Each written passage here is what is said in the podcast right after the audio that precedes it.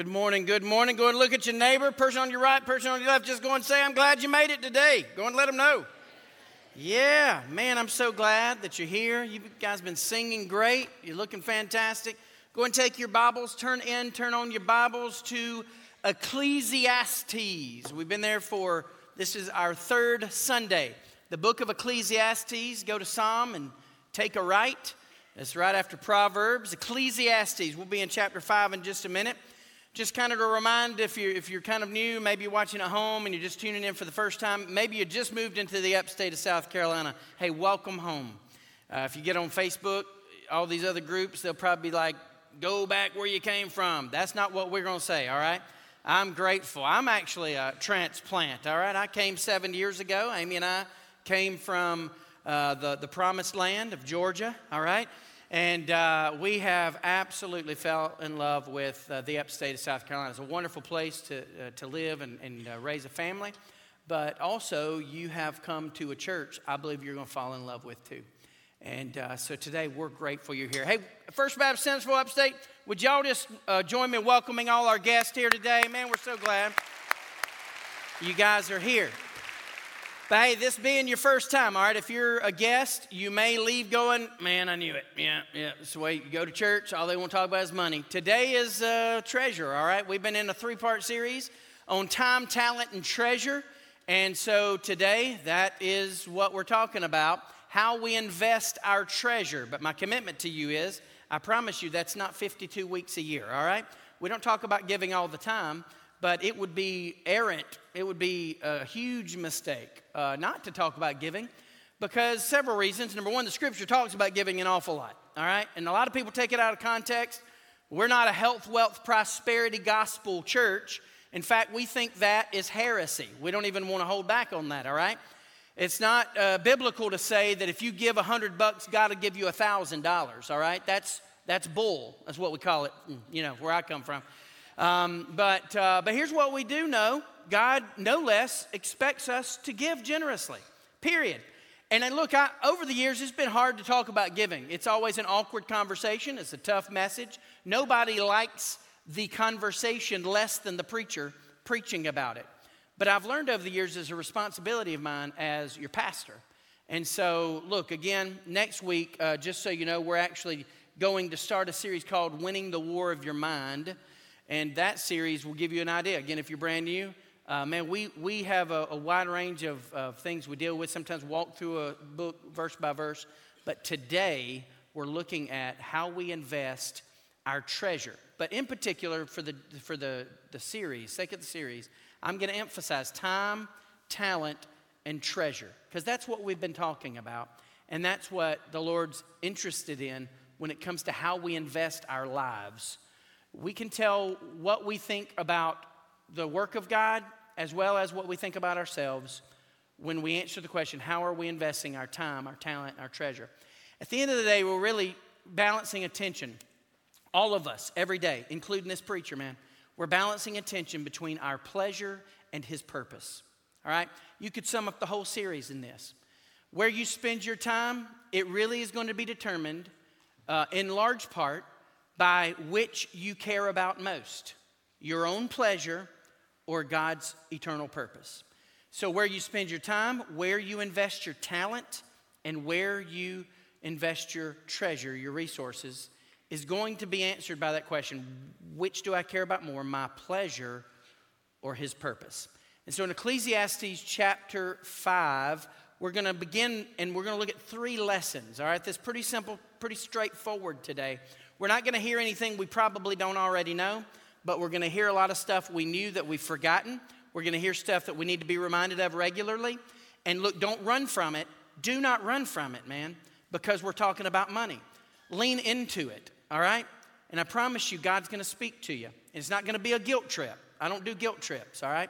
But we want the Holy Spirit of God to convict us. And it doesn't matter if, if you're wealthy or you're poor, this is a word for all of us today. Ecclesiastes 5, look at verse 10. He who loves money will not be satisfied with money. Would you read that with me? He who loves money will not be satisfied with money, nor he who loves wealth with his income. This also is vanity. With goods increase, they increase who eat them. so the more money you got, the more kids you have. That's kind of what that sounds like to me. With when goods increase, they increase who eat them. And what advantage has their own uh, their owner but to see them with his own eyes? Sweet is the sleep of the laborer, whether he eats little or much, but the full stomach of the rich will not let him sleep. First lesson, really simple, right off the bat, is this you will never have enough to satisfy. Now, look, over seven years being your pastor, I've said that a lot of different ways in various messages when we're talking about things we possess, but it is the truth, and we all know it. And that is that the stuff we have isn't good enough. It doesn't matter what it is. Most of us will have another desire for the next step. No matter what step we find ourselves on, we always want more. Now, that doesn't make you an evil person, it makes you a human being. It is the human condition, it's the flesh we wrestle with, it is the tension that we're managing. This tension between do I please myself or do I live for the purpose of God? And every one of us, it doesn't matter who you are. Um, if you're 17 or you're 70, it may seem like it gets easier the older you get. That's, again, bull. Y'all all right? All right, that's bull. Because the older you get, maybe the things you desire change, maybe you you want to go on you know go go eat buffets and country buffets a little bit more than you did when you were 17 and maybe you don't you know download uh, itunes music. I mean our preferences change the older we get but that somehow that thing inside of us that wants to please itself it never goes away man. It's called the flesh. It's part of us that we're to die to every day every day. And i think christians get super confused because when we come to jesus we're justified but then we start this process that we call sanctification. It's, it's a biblical idea that God is in the process of shaping us into um, His Son, Jesus Christ. We're like Jesus. We're, we're not becoming Jesus, but Jesus is ultimately inside our hearts. And as we surrender to Him, we become more like Him. And so this is a sanctifying process. And so God's working on us. And part of what He has to work on in our hearts and our lives is dying to our pleasure and our desire to invest everything we have time, talent, treasure in our pleasure and invest it instead into the purpose of God. So, this isn't just about money, it really is about everything that we are. You will never have enough stuff. Listen to this, uh, this, uh, uh, this quote from F.B. Meyer. He said, God has set eternity in our hearts, and a man's infinite capacity cannot be filled or satisfied with the things of time and sense. Listen to F.F. F. Bruce. The soul's deepest thirst for God Himself, I'm sorry, the soul's deepest thirst is for God Himself. He has, uh, he, who has made us so that we cannot uh, be satisfied without Him. So, what's that mean? God's almost kind of set us up, all right? He has created every one of us with a hole, and you've probably even heard we've got a God sized hole inside of us and only He can fill it. And so we can go and chase all this stuff. We can think the raise or the promotion. We can think when we drive that car or when we own that house or when we do this or that, somehow it's going to satisfy us. But here's the thing we've been set up in a spiritual sense that God has made us all dependent on Him. He's made us all hungry for Him. He's the only one. Look, we've got this hole there. We've got this massive need for more. And the only one, the only thing that can satisfy that longing is Him. And so here's the thing even after we have Him, now many of us would be like, oh, yeah, Wayne, absolutely. I know that, and that's why I came to Jesus, because knowing Jesus fills that void. And I want to agree with you 100%. When we come to Jesus, He does satisfy that. This whole, like the blood of Jesus, sacrifice on the cross, all of that for sure satisfies our sin debt. But here's what you and I both know we wake up on Monday and we still want stuff. I don't care how spiritual you are. Don't look spiritual at me. You know what I mean? I don't care how spiritual, how long you've come to church. Doesn't matter if you're a deacon, doesn't matter if you're a pastor. The fact of the matter is, you still wake up and oftentimes have these longings of the flesh to, to have this, to do that. And we're going to talk about in a minute, that's not always terrible, it's not always bad. But we battle this tension my pleasure, his purpose. My pleasure, his purpose. And so it literally is in the act of sanctification a daily dying. I have to wake up and make a decision in the morning. This day is his. This day is not mine. You have to wake up every day. I wish we could do it one time a month, but we can't. Every day, we got to wake up and God, would you help me every decision I make? God, would you help me do it for your purpose and not my pleasure alone? God, would you use my resources for your purpose, not my pleasure? God, would you help me invest my time and my talent? I want to be used by you. It's not like a one time deal. It's not like you become a good, godly person and you make every good decision from now on. No, it's a daily dying, it's a sanctifying work, it's a process, not an event. And so all of us have to really remember this because if not, we forget this simple point. You're never going to have enough to satisfy. It's always going to be something bigger you want, something better you want, the next big thing. And so the hope of earthly expectation will always be higher than the balance of personal experience. What's that mean? You're never going to do enough to satisfy your hope or your expectation. Why? Because God has made us with an emptiness that He alone can fill. So the first lesson is you will never have enough to satisfy. Second, real quick, you cannot take it with you when you go. You cannot take it with you when you go. It doesn't matter how much money you have. When you die, you broke. Right? And your kids are rich. Amen? That's, that's the way it goes. I mean, if, if you were wealthy when you die, you are no better off before Jesus than the man who was bankrupt for life financially. Your money will not save you. Listen, I don't care how rich you are, how influential you are, no matter how politically persuasive you are. None of that matters when you're standing before a holy God. None of that. No gift is going to get you in heaven. No amount of generosity to the offering plate is going to buy your way to eternity with Jesus.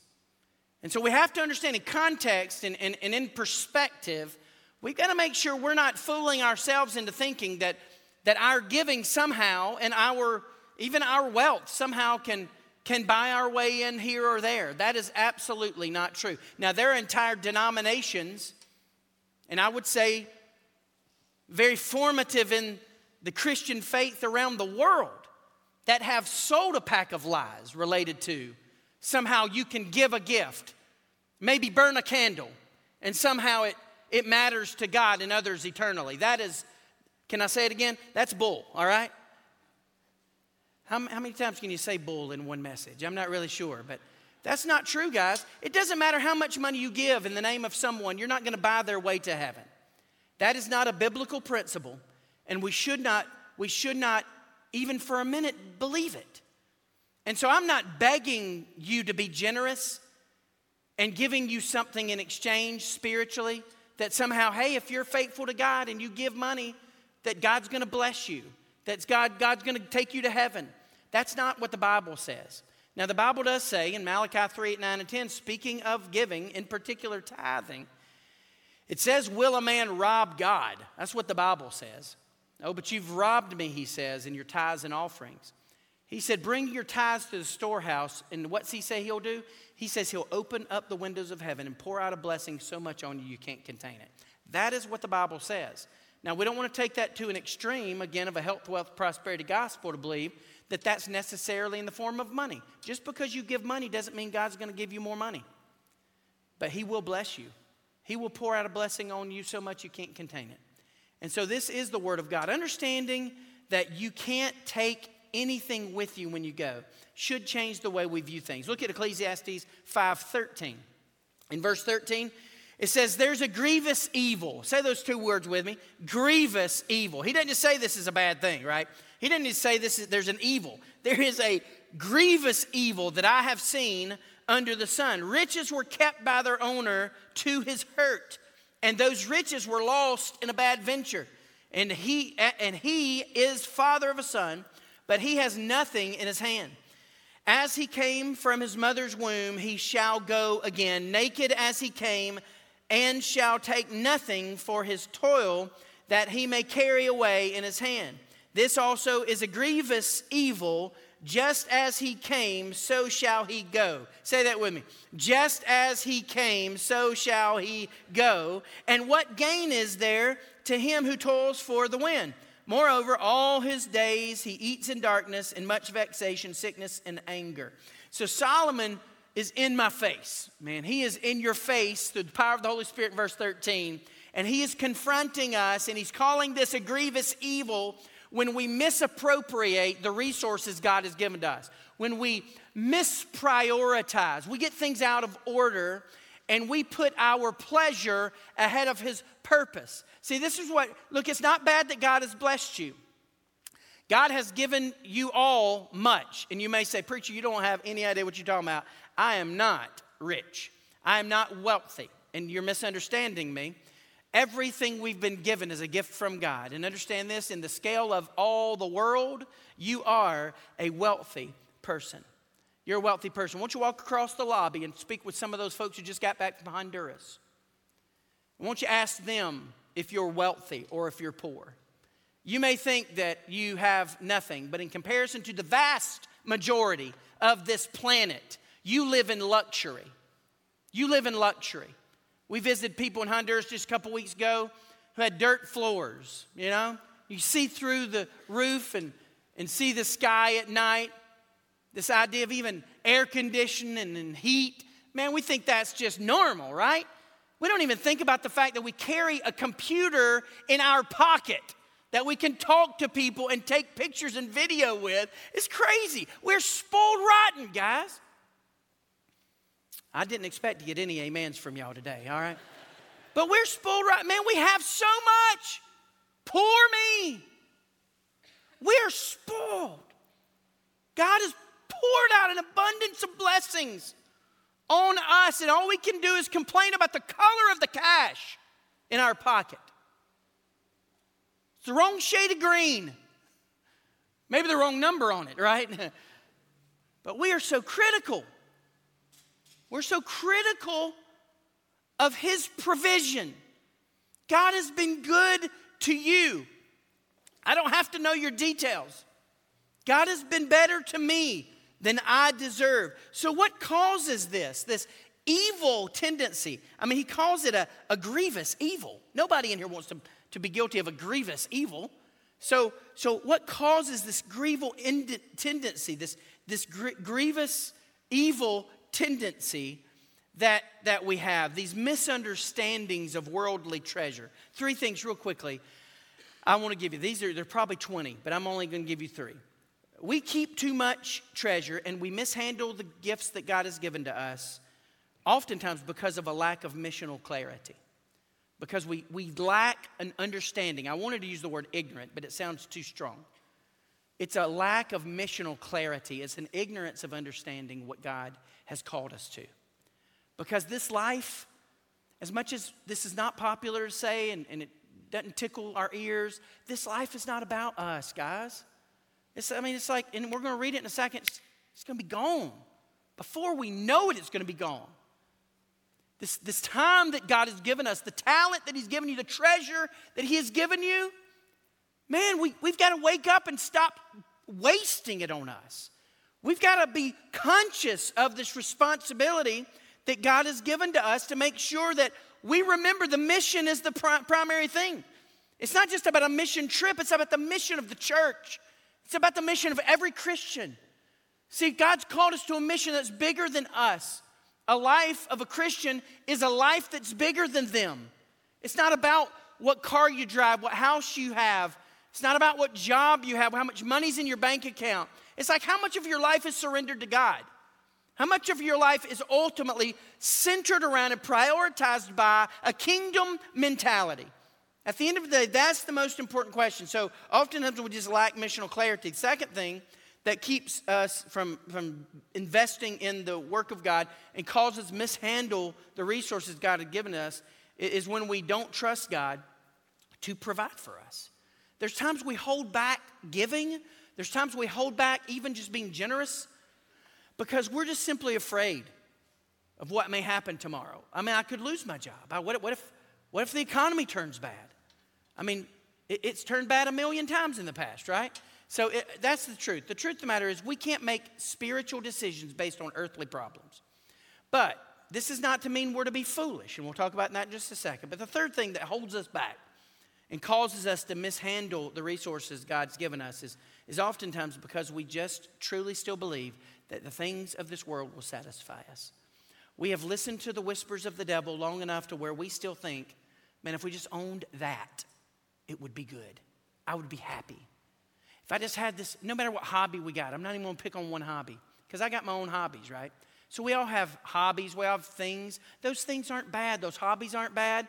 And we'll, I hope bring some clarity to that in just a minute.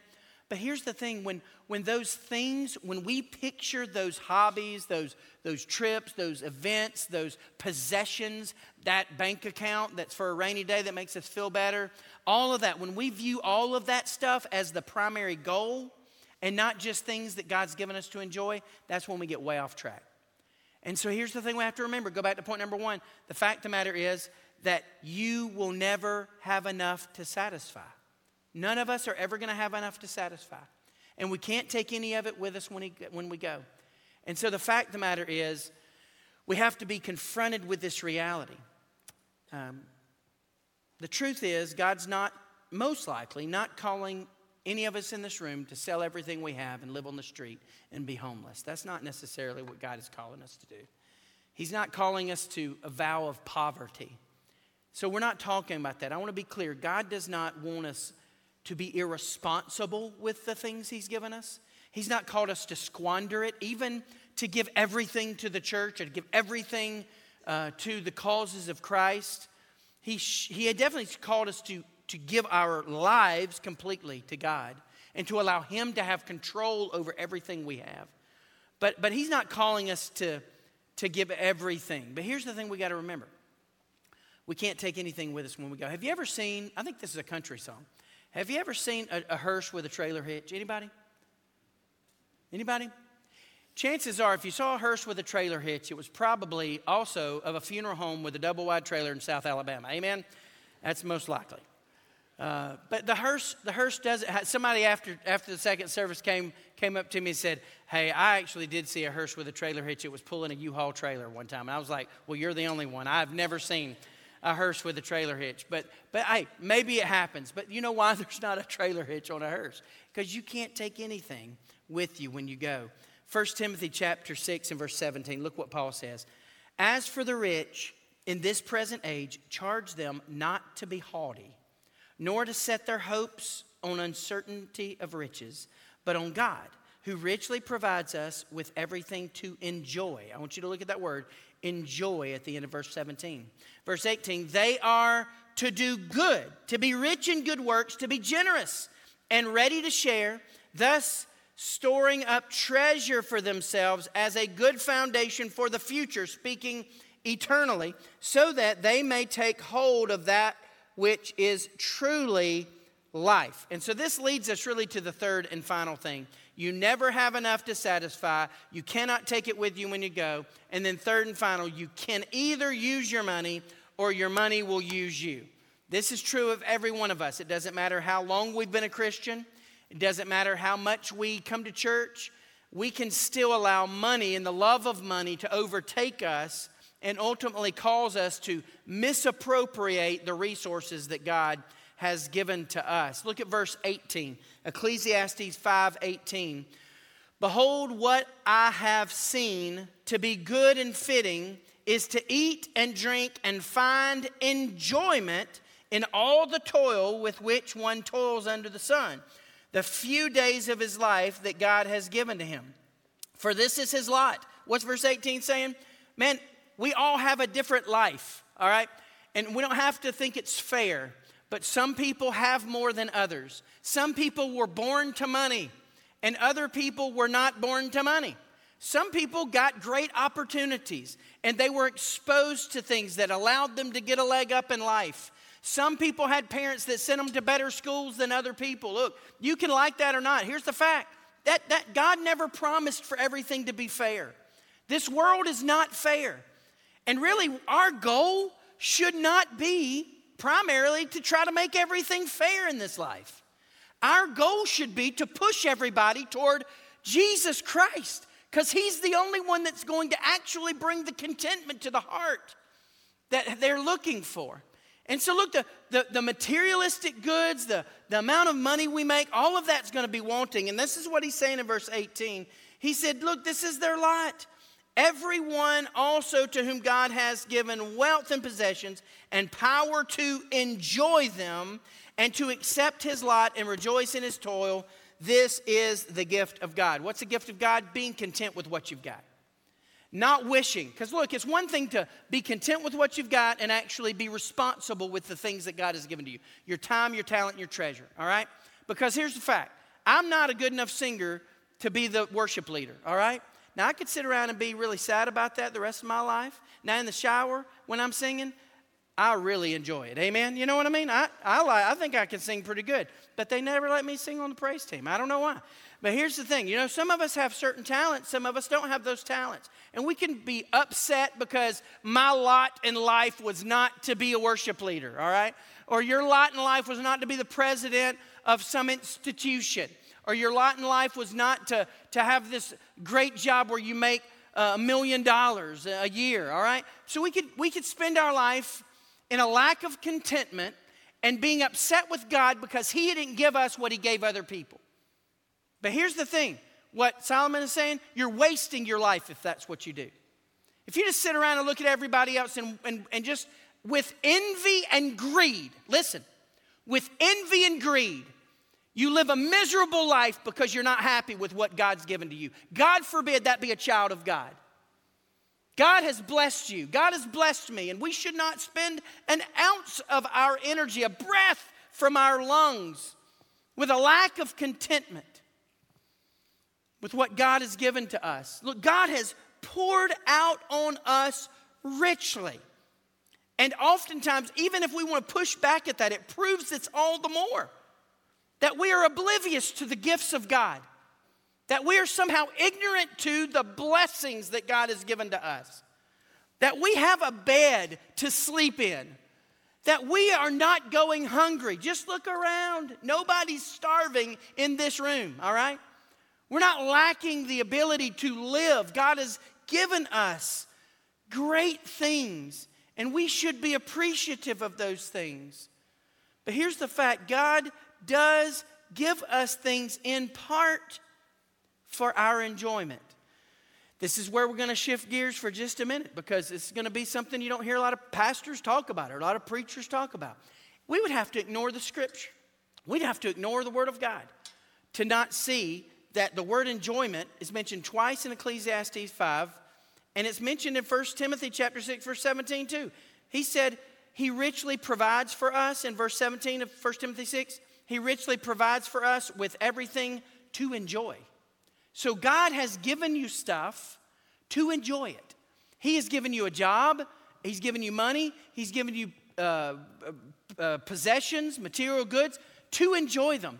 And so I don't want you to hear me say that God doesn't want you to, to enjoy things. Look, God's not sitting up there, ladies, and every time you go to the mall and buy another outfit, He's checking a box and saying, oh, 10 points off right there, right?